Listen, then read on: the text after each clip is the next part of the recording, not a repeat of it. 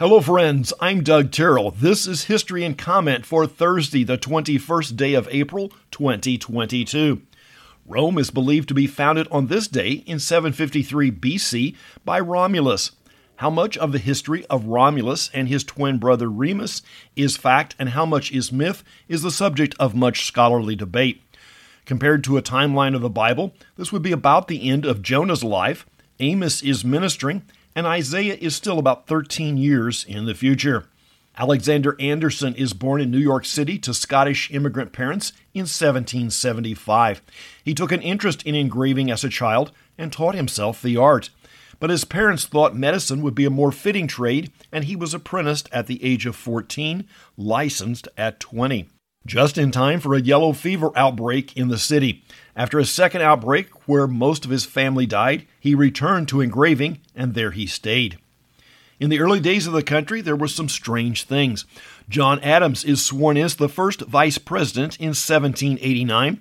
Washington is making his way to New York City and stops in Trenton, New Jersey for a reception. He will be sworn in on April 29th.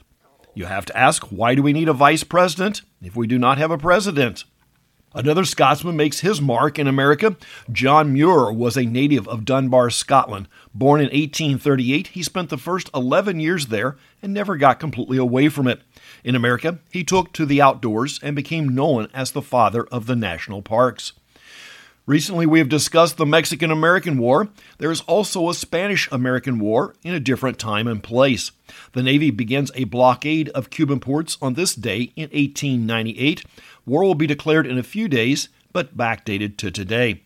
Cuba had been seeking independence from Spain for some time, diplomatically and in rebellion. Then the USS Maine explodes while sitting in Havana Harbor. The why has never been determined, but the U.S. took it as a push to get into the fray. Ivan Combe is born in 1911. He was an attorney and an inventor. Clearasil and odor eaters were two of his products. Scottish novelist Alistair MacLean is born in 1922.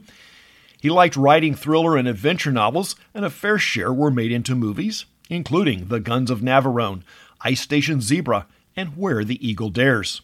Queen Elizabeth is 96 today.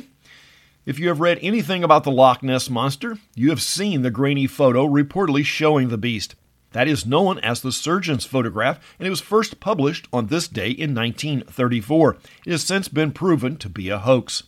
Focus on the Family founder, psychologist, and author James Dobson is 86. He walked away from Focus in 2009 in a planned succession.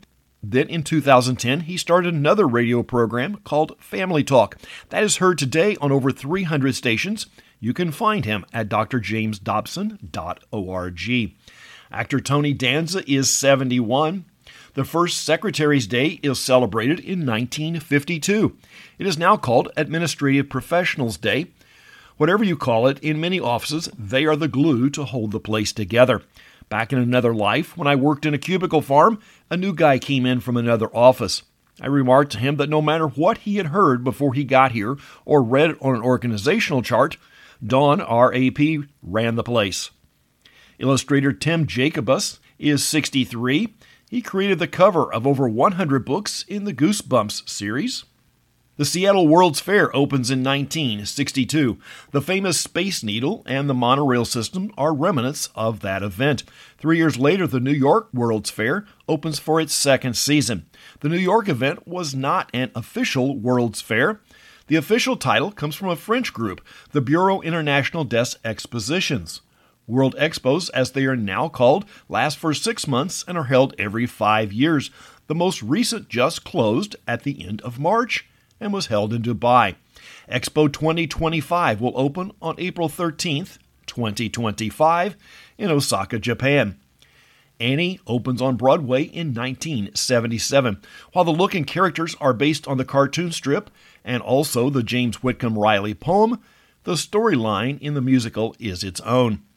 Pitcher Rollie Fingers is the first to record 300 saves as a reliever in 1982. If that is not enough, he had a legendary mustache that looked like it was right out of the 19th century. The Flint, Michigan water crisis begins in 2014. I'm no water system engineer, but the problem was much deeper than they switched their raw water supply. Why in the 21st century do we still have lead pipes in service?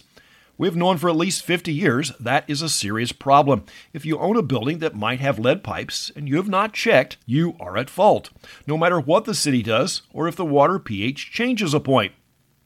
That's history and comment for the 21st day of April. I'm Doug Terrell. Now go and do something worth remembering. The preceding program is available weekdays on iHeartRadio.